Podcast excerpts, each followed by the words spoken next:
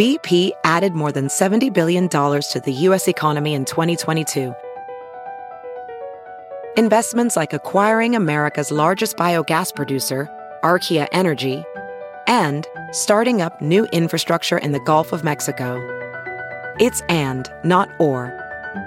See what doing both means for energy nationwide at bp.com slash investing in America. This episode is brought to you in part by Noom. Forget one-size-fits-all diets. With Noom, you get a personalized weight loss plan that's tailored to your lifestyle. No food is off limits. Enjoy your favorites while discovering healthier habits. Noom's users love the flexible approach – blending psychology and biology to help you lose weight in a way that's sustainable for you. And great news for foodies.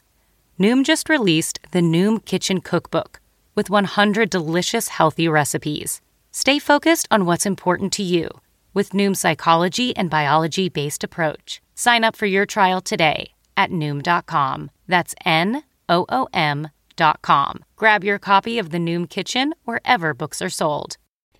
Hey guys, welcome to another edition of Talking Metal.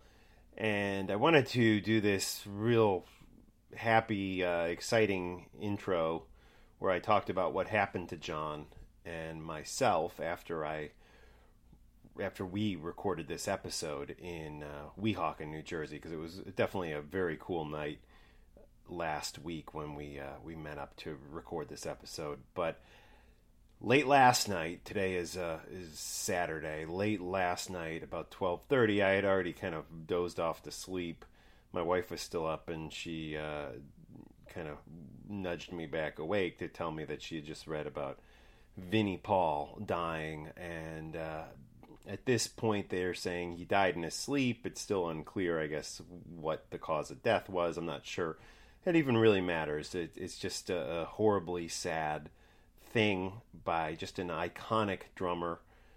And I thought Victor Ruiz wrote up a great, great uh, blog posting on talkingrock.net, just talking about the importance of this guy and, and to the music we love and really how drum sounds in, in metal music changed because of his sound, you know, that bass drum sound especially. And I want to say we interviewed him at least twice, maybe three times. And we, John and I, got to play bowl, got to go bowling with him when we did the Fuse show, and there was a whole thing done around that, uh, which was was great. If you if you research Talking Metal TV show, you can probably find it on YouTube. Uh, we went bowling with Vinnie Paul, and at at, at that bowling uh, event, which was captured on on camera for the the Talking Metal on Fuse TV show. They didn't want to play music in the bowling alley that had rights and clearances issues, so they played. They wanted music from local bands, so we would throw CDs on by local bands, including my band. And Vinnie actually asked me about my band and was very interested in in the, the drummer, a guy named Michael Sapp. Thought his Michael Sapp was a great drummer and was asking me questions about the band and paid me some some great compliments. It was the the second Ronin CD. That was the band I was playing with at the time. Ronin, R O N I N. Uh, it's called Dissolving Pinch Roller was the name of that record. And and I, I, gave Vinnie a, a, copy of the record. And again, he, he had complimented me on, on the music when when we were bowling. It was playing. Uh, yeah, I don't know. Seemed like such a nice guy, man. Like legitimately nice guy. So rest in peace, Vinnie Paul of Pantera, Damage Plan, and of course Hell Yeah. Uh, yeah, so we're about to get into this episode, and John and I recorded it uh, in Weehawken, New Jersey, and as soon as we turned off the the microphones, Billy Gibbons of ZZ Top walks in randomly to the restaurant, and uh, we got a picture with him, and and it was hilarious. He was with the King of Guinea, so you know we spotted him right away and said hello, and then he went down and sat with the King. Then he ran back to the bar to hang with us. Like we didn't invite him back or anything. He he, he came back and quickly ordered a beer. He mentioned the King of Guinea does not drink, so basically he went back and forth between the King of Guinea's table and Mark and John at the bar drinking with us, going back to the table to eat. And this went on for for a long time and it was just a great night. Billy shared all sorts of great stories with us. And at one point I was like, "Oh, we should pull the mics back out and start recording this." But honestly, it was just I didn't want to kill it. I didn't well, I didn't want to kill the vibe. It was just him sharing his his love of music and probably his love of alcohol with uh, with with two guys uh, who also love those two things, and uh, it was such a great hang. And he asked us questions about us, our family, our line of work. What what a class act, Billy from ZZ Top. Thank you. I will post the. Uh, thank you for hanging with us. Is what I'm trying to say. I will post that picture in today's show notes and uh, wow, what a night! I'll always remember this uh, this night that that happened after I turned off the mics uh, for for this podcast. So, yeah. On that note, kind of a, a, sad thing with Vinnie Paul. Very sad thing actually, and and um, you know just a kind of a cool thing for us hanging with with Billy Gibbons from ZZ Top. Right after we recorded this episode, so that that's enough, guys. I, I'm gonna get you guys right into this episode.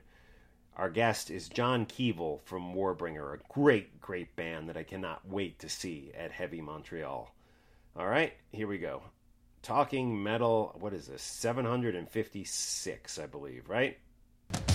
Coors Light presents Heavy Montreal, July 28th and 29th, outdoors at Parc Jean Drapeau, featuring Avenged Sevenfold, Rob Zombie, and Marilyn Manson. A weekend of hard rock and metal with Gojira, Emperor, Underoath, Hollywood Undead, and many more. Festival passes are on sale now. See the full lineup at HeavyMontreal.com. Produced by Evenko. Hi, I'm Mark Strigl, host and producer of this show since 2005. On this episode, we're going to talk some rock, some metal, and anything else we feel like. We're also going to jam some tunes, have a drink, and share some honest opinions. Thanks for listening to the Talking Metal Podcast. Let's get things started. Here's an old classic that sounds just as good today as it did when we were kids.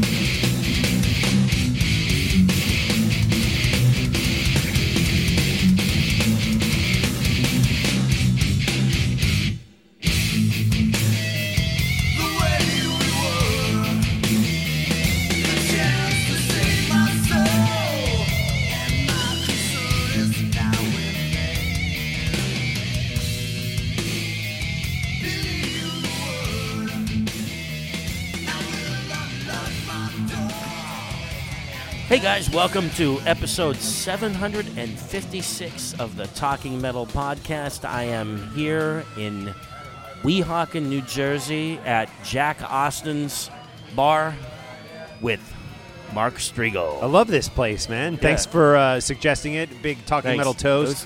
You uh, you switched over to the IPA, which I'm drinking. Correct. Yeah, I was originally drinking a, a Jersey Stout. It's a, Yeah. I think it's called Jersey Beer Company, New Jersey Beer Company, uh, and it's uh, very good. This IPA is very good, and uh, I have to say that right behind us, there is a picture of Kiss Yeah, there is. There's with Vinnie Vincent in the photo the 10 year anniversary. tour. If it's too loud, you're too old. Poster on Yeah. the wall. Yeah, great, great poster here. Yep.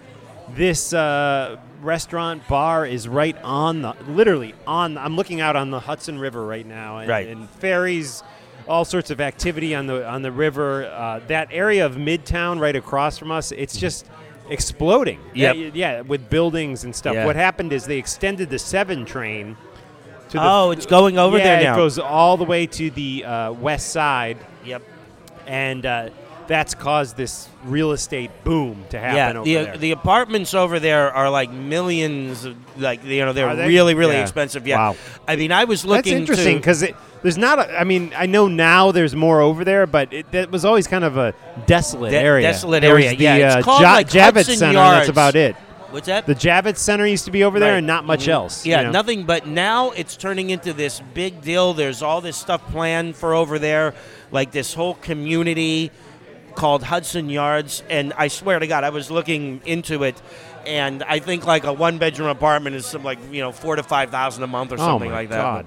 And I tell you, I drove down here because I'm working a, a gig. You know, I'm, I work freelance in the TV business. I'm working a gig up in uh, Englewood Cliffs at the NBC building up there, working on a show called Suits for USA Network. But um, I, I drove down here through Edgewater and all that, and the ride down here along the Hudson on the Jersey side, it's unrecognizable Yep. to me because I used to live up in this area.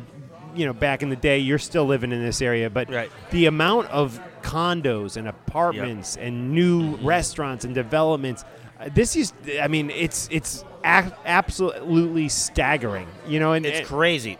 I remember you and I drove through here after the Four by Fate show. I drove you home. Right. Uh, we were coming back from Poughkeepsie, and uh, at that time, I was like, "Wow, it's getting more developed up here." But that was probably what four or five years ago, Yeah. and now it's it's just it's mind blowing. It it doesn't even resemble Yeah. what it used to be. Even in the area that I live in in Jersey City, there are buildings going up on lots that I didn't even know were big enough to hold a building. There's a building going up literally within like, you know, a 30 second walk from my apartment that's going to be the tallest building in New Jersey. Wow. Even taller than what The is Goldman currently than the Goldman Yeah, Sachs building. yeah. Yeah, and it's going to be a condo. I mean, it's it's amazing, and Yeah. I finally found out that in uh, the area where BJ's, where you remember, Yeah, yeah, yeah. BJ's, I remember you uh, always told me that they were going to like knock some of that stuff down. They're building like. Uh, I, I had heard that they're going to knock down Bed Bath and Beyond and Shoprite and build like there's going to be four buildings in there, high rises. There's already Wow. one. Wow, that's They're- crazy. And, and apparently they're going to keep BJ's, but they're going to get rid of everything else, which I'm sad about because I love some of those stores. Right, right. Um, but uh, it's crazy the amount of apartments, condos, rentals, you name it. Um, they're all going up everywhere in Jersey City, Hoboken, and in Weehawken and beyond, north of Weehawken. Right, right on, right on. It's, Yeah. it is absolutely crazy. And what's also crazy is, do you know it was ten years ago already that we did the Talking Metal on Fuse TV show? Wow. And on that show, one of our guests was John Kevill of the band Warbringer, Warbringer. who was probably 20, 21 years old at Yeah. that time. Anyways, he joins us for a new interview on this episode. I am very excited to see Warbringer play at Heavy Montreal. I, I hope to get up to Heavy Montreal. I'm still trying to figure that out. But Warbringer is still alive and I was going to say alive and well, but actually alive and better than ever. Their new music that they put out last year, just potent stuff. We're going to hear some of it in just a minute, and we're also going to hear from John Kevill of Warbringer.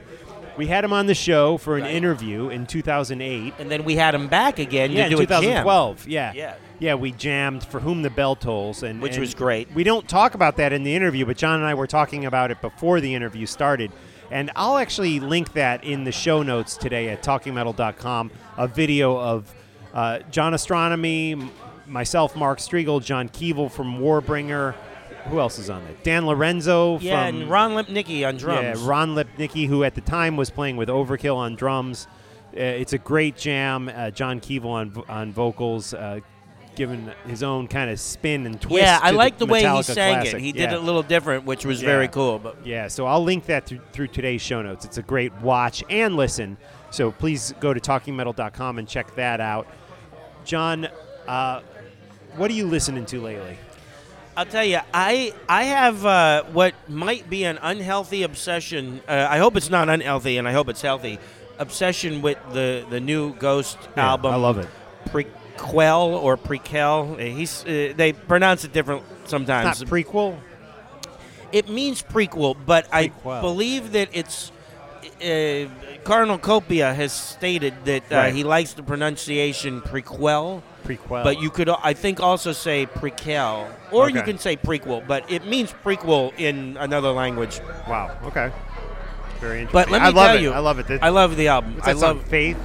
yeah, Faith Yeah, is that's a great, song. Yeah.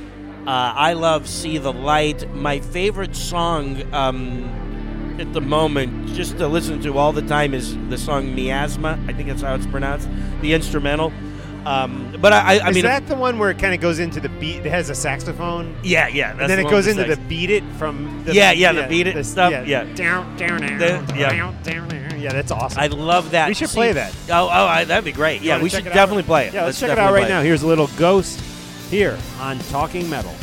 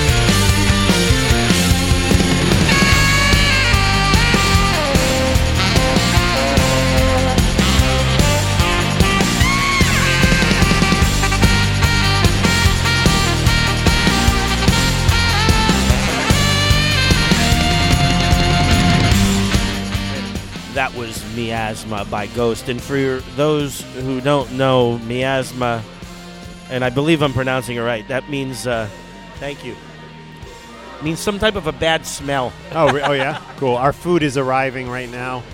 Thank you. That's not the miasma. The yeah, miasma no, is the good. Wow, now that Uh, is some you. grilled cheese. John Yeah. has. What do you have there, John? Chili? I have some kind of uh, short rib chili and what they Disco refer to as disco fries. nice, and I have the, the grilled cheese and a ton of fries. Wow, Yeah. amazing. I think we ordered uh, a lot of food. We're going to get into a little Warbringer right now. This is a song called Remain Violent by Warbringer from 2017, followed by my interview with John Kevill.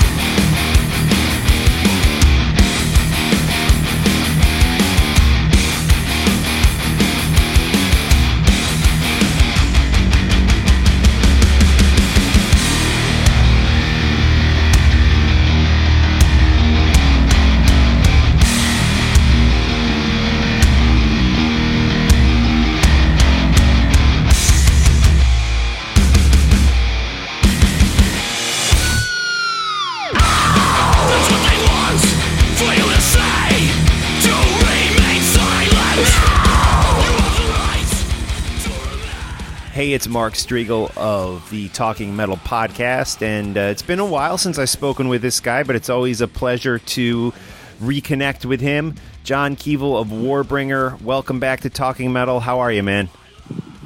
Doing great. It's good to be back. Uh, it's a lovely afternoon here in LA, and I'm standing outside in my yard.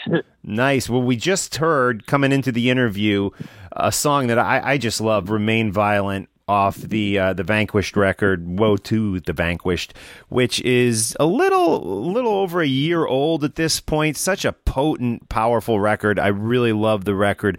How how do, how how are you viewing the record like over a year out at this point? You still you still feeling it just as hard as you were when it came out? yeah, I think uh, I, I said it when the record came out, and I'll stand by it. I think Vanquished is uh, Woe to the Vanquished is hands down our best work. Uh, I, I mean, I almost wish we could have put this one out of the first record and just gone from there, but it was a whole journey to get to be able to write that record. And I feel like when I started this band, I, I said I wanted to make a thrash metal record that I I enjoy as much as anything that brought me into the genre. You know, everything I enjoy about this music that it does it to eleven. Uh, Right. You know, to make the perfect thrash record for myself, and I, I really, you know, it, just as a how much I still enjoy it. Yes, I, feel like I managed to pull that off. So now the challenge is how to do something that's not weaker after I think we kind of nailed the Warbringer idea better than we mm-hmm. ever have before and ended up making something that's pretty pretty instantly recognizable as ourselves. Yeah, absolutely. And to the listeners, if you haven't heard the record, it is just potent metal, thrash metal, I guess I'd call it. And and you guys really, yeah, it really does seem like you kind of built to a climax with this record because there are just some great songs on it. And I'm hoping that when I see you guys up at Heavy Montreal, a little over a month from now, I guess it would be uh, that you're going to play a lot of songs off the Vanquished record. Uh, when we came out with it, we did a couple tours, one in uh, Europe and one in the U.S., where we just played the whole record, including uh, the 11 minute when the guns fell silent. Wow. So that was something we'd never really done before, but we really liked it, and we've been kind of keeping that format. We did some shows, uh, a, f- a few shows in California this April, uh, where we did "Waking into Nightmares," our second record, start to finish, uh, both as an anniversary to the record and in tribute to to Nick Ritter, the drummer on that record, who passed this last summer, Wow. Wow. Yeah. which is a trip for me. Yeah, yeah, Anyway, yeah. I'm sorry to hear Yeah. that, but yeah, the yeah, real talent that guy. The the Fast fucking feet. yeah, yeah. Wow. So uh, okay, so who? Let's just run recap. Who actually is in Warbringer right now? It's been actually. Uh, I, I know we're infamous for being a Spinal Tap, and uh, that's due to the fact that we've kind of put our face to the touring grindstone harder than, as far as I'm aware, anyone.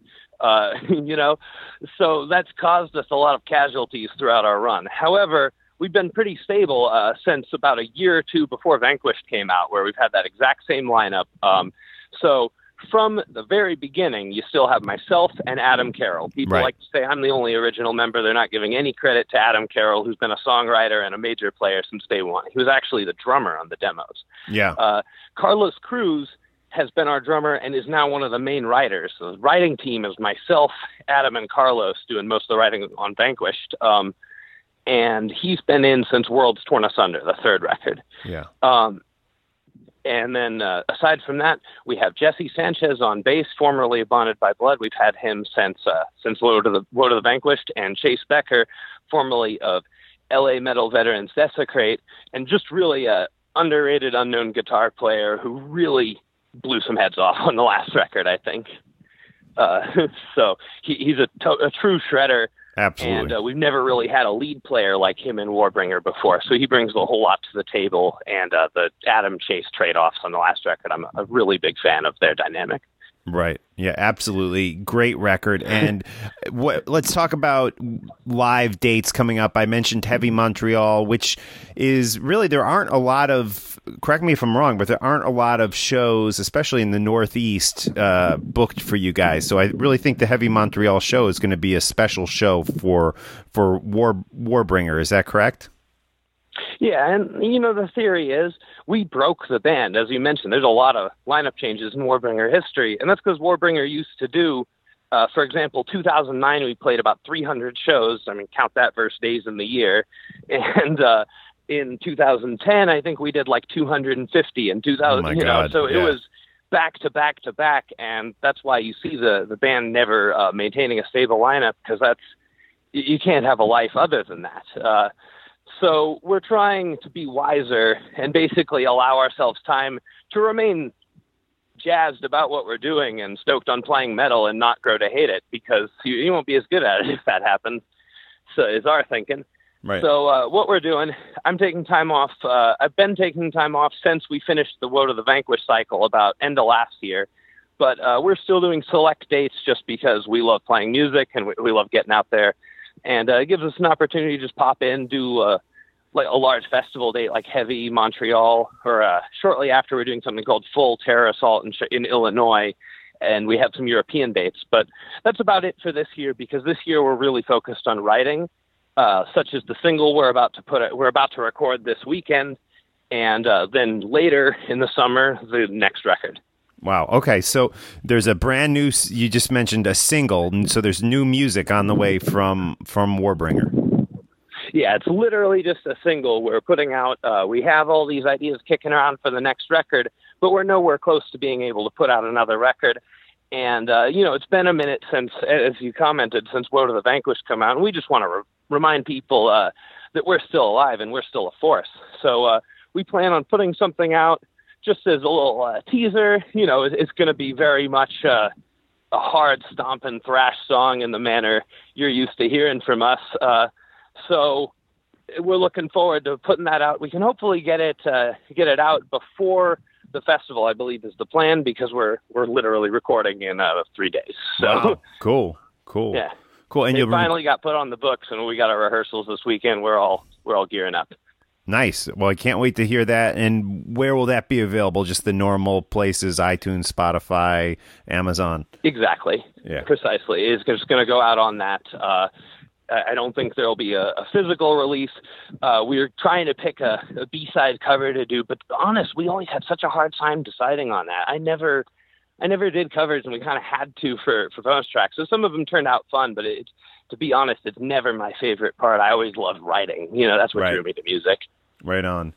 right on. And now I've been also reading online and stuff that you've been studying history. And are you back in schools taking taking college courses in history? What's going on with that?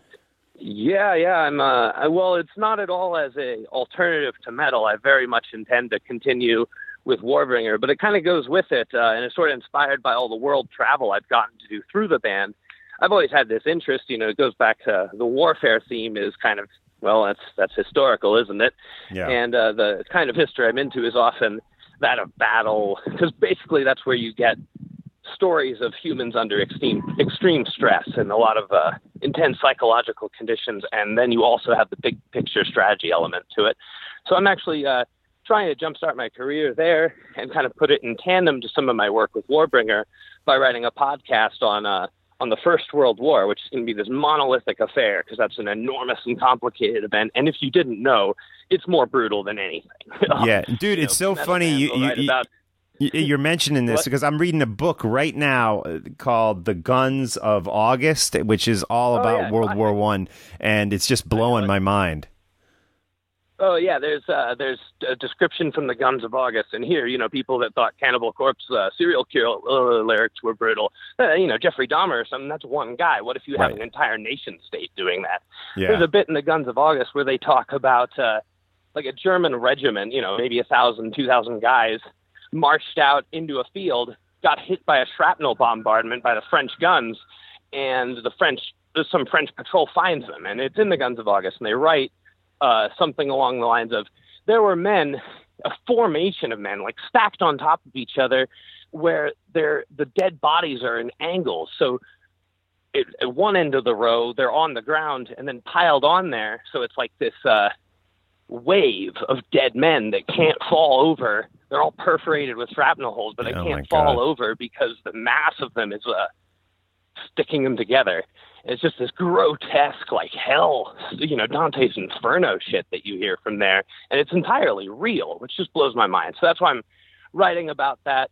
And there's a lot of aspects of uh, like grand civilizational tragedy to it, and it's so little understood. So it's kind of it, this specific subject uh, jumped into the last record on tracks such as Shellfire, which is about sort of just the sheer horror of battle in that era. right. And uh, then when the guns fell silent is kind of about the spiritual desolation of mankind, which resulted from that era. Wow. And uh, so it's, it's something deeply fascinating to me. And it appears I have uh, potentially two grandfathers that died as a result of it. And that's true of a lot of people, actually. Wow. It's that big. So uh, I've, I've always felt this kind of personal connection to it. And that's why in about probably six months to a year, I'll be releasing a really, really long, extensive podcast that will go in depth on that. And I'll have plenty of the Guns of August, which is a, a classic work on that subject and one of the best there is. Wow. So uh, the the podcast, it, like you're writing the podcast ahead of time, so you'll have talk like it's going to be scripted. You're going to be reading. Yeah, Okay. it's, it's like I'm writing a gigantic story and narrating it. Wow. and there's cool. going to be music and sound and you know it's going to be a mixture of a lot of things uh, but it's focused on basically taking history with something which is often associated with being dry and uh, really breathing a lot of life into it with as much storytelling and narrative flair as I'm able to bring. So uh, some of the themes you're used to hearing on Warbringer albums will very directly go on there, and a couple of the the things from the records you might actually recognize in there because a lot of what drew me to write the material on Vanquished is exactly the same things that are drawing me to write this now. I just, Wow. I wanted to write something more word based to get to to focus more on message, whereas music is always going to be more song based. So Right on. I, I think well, I try to have that in the lyrics. The song comes first. Right on. And this is self produced? Are you working with a, a team of, of people on this? Or are you just doing it on your Uh, own? r- right now, I'm in the writing phase. Uh, I basically I, I kind of didn't think I could do it for a while, but then I realized, uh, uh, yeah, I have all the tools available to just do this myself. Uh, the recording aspect, I'm uh, I'm a professional metal vocalist for ten years. I know how to be in a recording booth, uh, and the narration you hear at the beginning of When the Guns Fell Silent, that's me. So when Right. there's going to be like a quote or a serious part to narrate in the podcast, I'm just going to do my narrative voice. I'm going to do it all. Nice. Very cool. Well, I look forward Yeah. to hearing that. And you know, it's been about ten years since the the first record came out, War Without End. I saw you have some uh, cool vinyl reissues available on the on the website. Ten years out, how do you look back on that record? Uh, that one I don't ha- I can't say speak of in as glowing a terms as Woe to the Vanquished because that's very much my learning how to do it record. So I guess uh, for me that record is really representative and cumulative of a whole era in my life where I went from being, you know, kind of just like some regular suburban kid to figuring out how to fulfill my dream of being a metal singer. And uh, I mean, you were a putting the band teenager, right? You were still a teenager when you did that. Uh, yeah, most of the songs. I started Warbringer when I was like end of 18 and put out War Without End. We recorded it uh, right before I turned 21.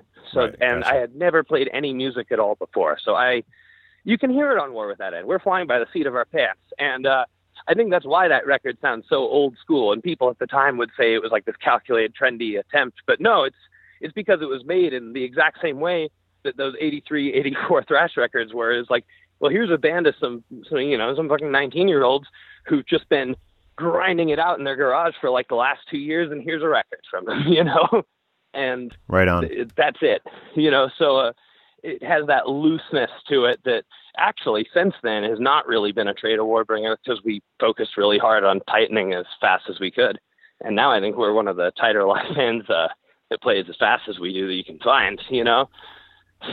Yeah, absolutely, absolutely. And then let's see the second record, which I guess was really only a year after that first record, was uh, "Waking Waking into Nightmares." And that one, you were working with Gary Holt from Exodus and and now Slayer fame. How any any memories you can share of working with Gary Holt on that second record? Oh yeah, that was a really great time. Uh, we wrote and rec- in contrast to the first record, which was written throughout like our entire few year demo days period. Um, the second record was written in between tours, written and recorded in just over two months. Uh, the recording process was exactly 12 days, I remember. We were up in Oakland. Uh, we camped out at the studio the whole time. And I remember Gary, you know, the concern anytime you're working with like a name guy, which which Gary certainly is, has a great reputation for a lot of reasons. Uh, you know, you never how, know how people are going to be when you work with them before. And I remember Gary showed up early as shit every single day and would like Wow. walk in, wake us up, clap us in, and be like, "Let's go." So I was really happy to see that. You know, he was he was invested in the project. He was involved uh, in all steps of it. He brought uh, he brought Tom Hunting in to help tune and set up the drums, which was cool. So Nick and Tom Wow. worked on getting uh, the setup and the sound that you hear on the record. Um, Steve came, Zetro came in and just hung out, and uh, we listened to what was at the time soon to be released uh, Hatriot material, his other band. He wasn't in Exodus at that time. He, Yeah, I was uh, going to say because Rob couple years later. Dukes, Rob Rob Dukes was with Exodus, I think, at that time, right? He was, yeah. Uh, but but Steve just Steve was in the studio for like a day anyway, so that was neat. Uh, and I remember we just like pretty much we would do 10, 12 hour days in the studio, and then basically go and like get a burger and a beer and repeat the next day. It was a really great time, and uh, we've kept in touch with Gary since. Uh, we last saw them in Japan actually a few months ago at uh, Thrash Domination with uh, Warbringer, Exodus, and Testament was the lineup. Right on, right on. And now you know, yeah, Gary playing with Slayer. I just saw Slayer and and uh, Lamb of God and Anthrax out at the PNC Arts Center here in New Jersey. A massive crowd, and and you know, in some ways, these older bands like that are you know really keeping the the genre alive at least to the mass market but in other ways do you feel that that because these guys never retire and I mean Slayer claim they're retiring now but are still out there doing this thing that it hurts a band like Warbringer because you know they're still out there doing their thing and they have you know 20 30 years on you guys well right and uh you know you named both things, which are both true. so it's it's certainly neither one or the other.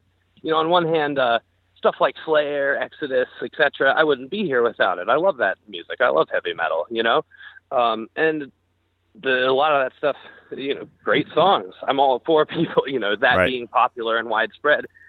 Uh, on the other hand, I think that especially, and I've seen it more and more as my life goes on. There's this tendency to kind of uh, at least for what flies commercially, repackaging and rebranding is safer than new ideas.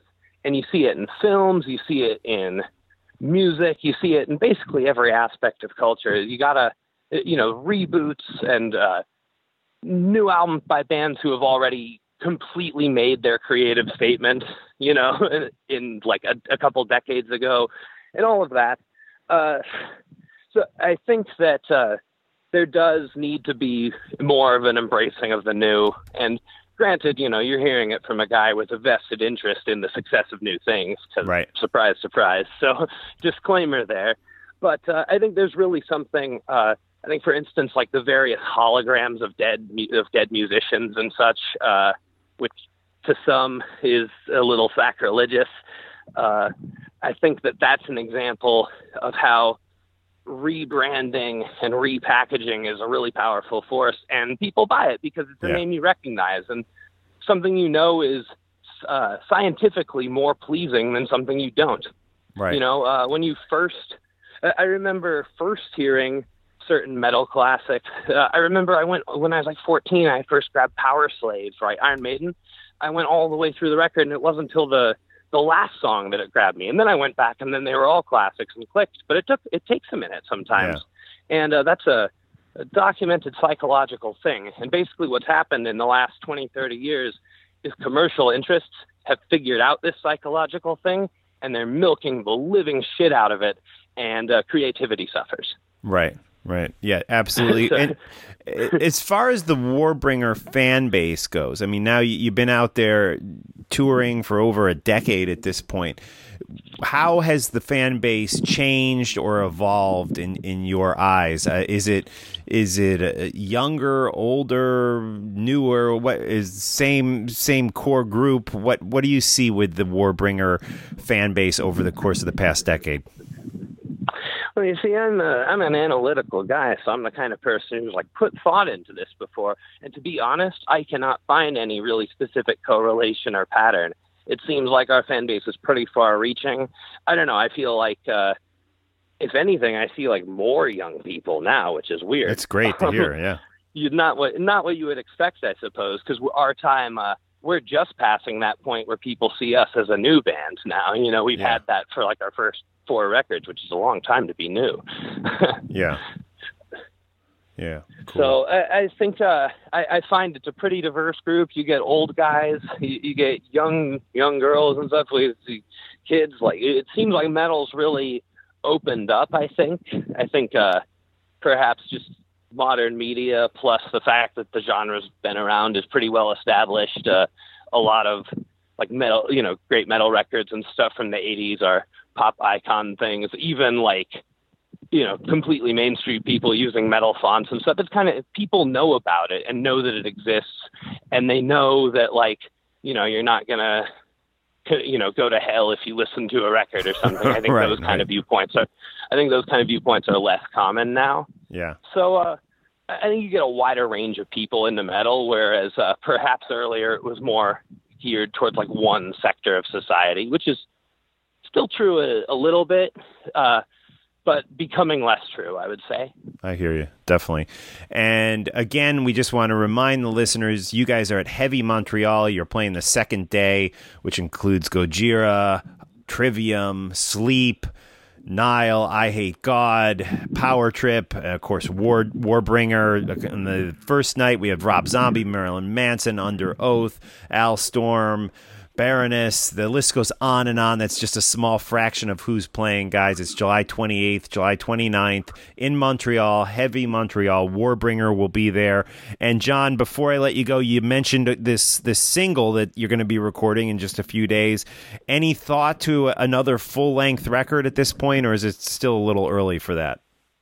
Oh no, absolutely. Uh, basically, the purpose of this single is to give people something to listen to between Woe to the Vanquished and the follow-up, because uh, Warbringer is not a band that compromises quality, and you can bet that we're going to put out the hardest thing we possibly can next wow. year. Wow, cannot wait. Yeah.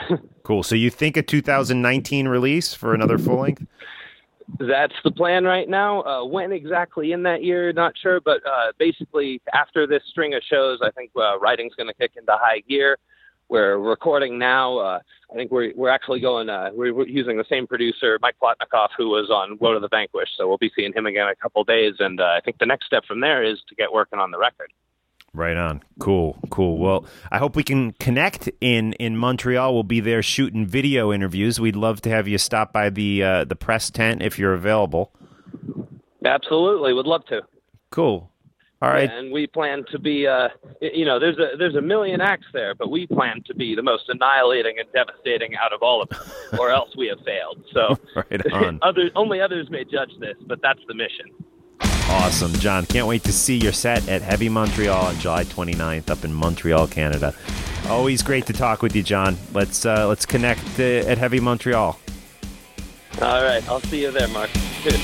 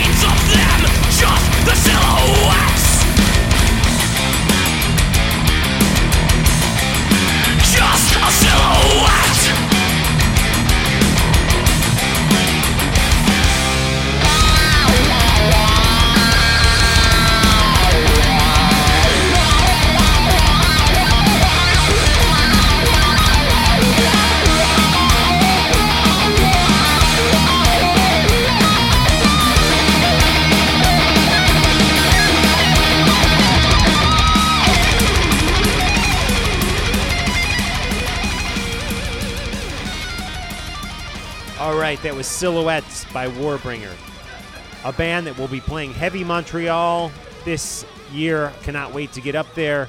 July 28th and 29th in Montreal, Canada. So many great bands Power Trip, Warbringer, uh, Under Oath, Marilyn Manson, Rob Zombie, Avenged Sevenfold. The list goes on and on. Trivium.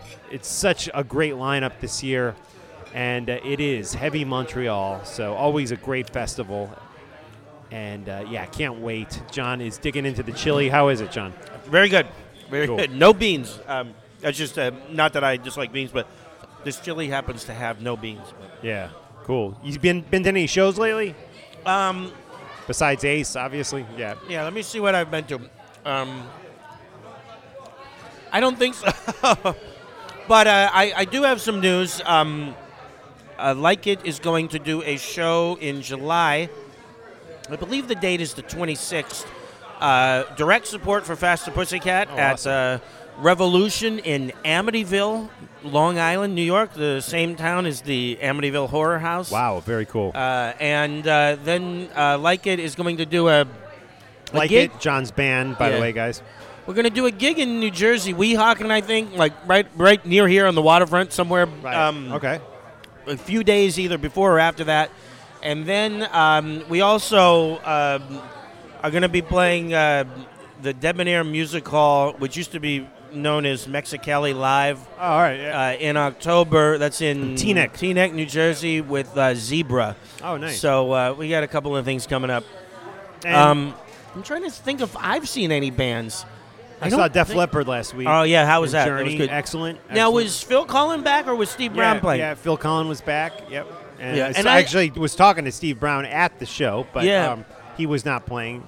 Phil Collen. I love back. Steve Brown, and I, I love that you did a, uh podcast with him. Yeah, yeah, and I went to see him live out at a club called 201 in like Rochelle Park or somewhere Oh, in yeah. Bergen County. It was it was a fun night, and yeah, Steve's a great guy, and uh, can't wait to hear what he's up to next. Some scandal in the Trixter world. I guess they, those guys aren't getting along, so Oh, he's not not doing Trixter right now. Uh, Uh, you know really what? Speaking of Def. Leppard, I, I think it's really cool that Steve has played uh, filling in for Vivian Campbell and now for Phil Collen. Yeah, yeah, different guitar parts too. You know, Yeah, totally different parts, yes. not only guitar parts, but different vocal parts vocal too, parts, which yeah, he had to and It's amazing that he. so. I mean, just to learn all that is Yeah. got to Oh, be yeah. unbelievable. And in, the- a moment's notice. Too, Yeah. know.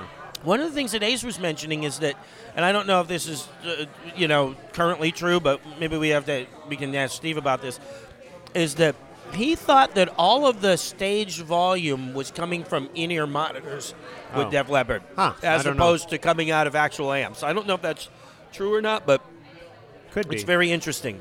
On the Ace front, um, Chris Wyse, Ace's, I guess, bass. Is he former bass player? I don't No, even know no, still to. current bass player. Okay. Yeah. He's out on the road with Alice Cooper and uh, uh, Johnny Depp and, And Joe Joe Perry, Perry yeah. Hollywood Vampires, and I uh, I've been just seeing uh, pictures of him playing with those guys. That's a pretty It's big a score pretty for big him. Gig. Yeah. it's a great gig for Chris. Everybody's so happy for him. Yeah. and including Ace.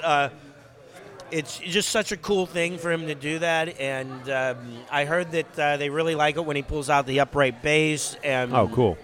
uh, what a, what a cool vibe! And uh, while Chris is doing that, uh, filling in on bass uh, is Rocco Monteroso, Ace's guitar tech, who was uh, playing with Bumblefoot for a while. Ah, okay. Very cool. Very And cool. Rocco's Rocco's actually an amazing guitar player. He's more of a guitar player than a bass player, but um, since Ace needed a, a person to fill in on bass, uh, Rocco, you know, uh, uh, took that part and um, is was doing a great job. He did two gigs, and uh, there might be, you know, there might be some more coming up with Rocco. Oh wow, cool, very cool. And I'm trying to think what concerts. You said you bought a, a, a ticket for Ghost in Brooklyn, so Yes. I'll see you at that show for sure. Jerry from Long Island, uh, devoted talking metal listener, will be there. We got to hook up with a toast uh, at that show with him. Oh, that'd be great. And I got a I got a bunch of stuff. I'm going to Foreigner and White Um, Snake. That's cool. I was yeah, thinking of going to that. I might yeah, go to we're gonna tailgate with Jim Florentine before the show. He, Is that his- in Long Island or in I'm Jersey? going to the one in Jersey. Oh, okay. Yeah, we're doing a tailgate thing with with Florentine, the Florentines, Jim Florentine and his brother. Wow. When, when gonna- is this? That is June 30th, I believe. So we're checking that out. Um, Emily's going to the Monkees tomorrow. I'm not going, but I uh, just heard that they canceled. Uh, they might be canceled because uh, Mike Nesmith hurt himself or something. oh wow, I'll have to let her know. Um, let me look it up right now. Breaking news. yeah, yeah, yeah. Breaking news. Wow. Wow. All right. Well, to, if um, they cancel, then I'm going to have to quickly try to buy her a, a ticket to Jurassic World because I'm taking the boys Oh, to you're going Jurassic, to Jurassic World. World. I will tell you uh, right now when I check my phone for Yeah. TMZ.com. Oh wow, it was on TMZ. That's pretty. Big. Yeah, Michael Nesmith, Monkees guitarist hospitalized, tour dates canceled. Wow. Okay. All right. I'm going to text her right away. Right I'm away. sorry. I'm sorry that he's hospitalized, Uh, and I'm sorry that this. Oh wait. Uh, collapsed to the ground during the band's sound check Thursday at the Keswick Theater in Glenside, PA. He wasn't unconscious, but he was rushed to the hospital. Um, It says, however, reps for the band tell us the rest of the tour, three more dates in NY and NJ, has been canceled. So wow. Okay. All right. Yeah. Very interesting. Well, on that note, I guess we'll end the episode. yeah. Because I got to no, eat my no, I don't mean to laugh at that. I'm laughing at. All right. Well, John, where can people connect with you online? So people can connect connect with me. Give the like it website and all on that. the thing. like yeah there's a like it facebook page and a like it website um, you can you can look uh, on facebook and type in like it band and then the website is like-it-online.com you can look for me on facebook as john Ostronomy or john Ostronomy 2 with like roman numeral 2 like what's I, up? I What's up with the two Facebook pages? yeah i got too many friends uh, oh, yeah. okay. So you added it to get additional. Yeah, because Oh, I. I don't have my Facebook set up like I'm some kind of entity. Uh, Mine's just set up like a person, so I have to have two pages because the first one got filled up with 5,000 friends, and that's the limit on uh, normal pages. So I have a John Ostronomy too. Now, get this: to get these two pages, I had to prove to Facebook that astronomy was used in like an official name recognized by the public. wow. Well, it is. because they, they try to get people to use their real names, not like a nickname. And I swear to God, it happened to me once with John Ostronomy, the regular page, and now with John Ostronomy 2, it happened. Wow. Okay. But they have apologized, believe it or not, and said, We're sorry we bothered you, um, and your page is back up. But they Oh, took it down for like a day. wow. Wow. That's crazy. I'm just kidding. I was going to say, you know, Meadow's just too too big. Yeah. yeah, I'm kidding. I'm just, All right, man. Well, let's end with some more Warbringer. yeah. This is Living in a Whirlwind. This was produced by the one and only Gary Holt, Oh, I who I also just saw recently That's at, at PNC with, with Slayer, known for his work with uh, Exodus. And uh, interesting story uh, that that uh, in the interview there that John said while Rob Dukes was in the band and Gary Holt was producing Warbringer, he showed up at the studio once with. With uh, Zetro, which I thought was kind of Oh, weird. wow. Yeah, maybe I don't know, almost scandalous. I- Yeah. yeah, but kind of interesting. But um, Um, yeah. on that note, we're going to end with again some great music by Warbringer, going way back. I think I want to say this is 2009. I'm not sure. I don't have it uh, written down, but the song is "Living in a Whirlwind." We'll see Warbringer at Heavy Montreal, and uh, connect with us online uh, at Talking Metal on at, on Twitter and you know all the we're all over social media. So check us out. And John, always great connecting with you. Yeah. Let's eat our dinner and drink some more beers. Cool. And by the way, uh, I'm getting a, a new. Uh, I'm gonna spruce up this Silver Spacecraft studio in hopes of uh, doing a lot more talking metal. Oh, I love that. Yeah, we got to get back to your, your apartment there. That would be great. be great. Cool. This is Warbringer with Living in a Whirlwind. Support these guys. Go buy this on iTunes. All right, guys. Take care. Rock on.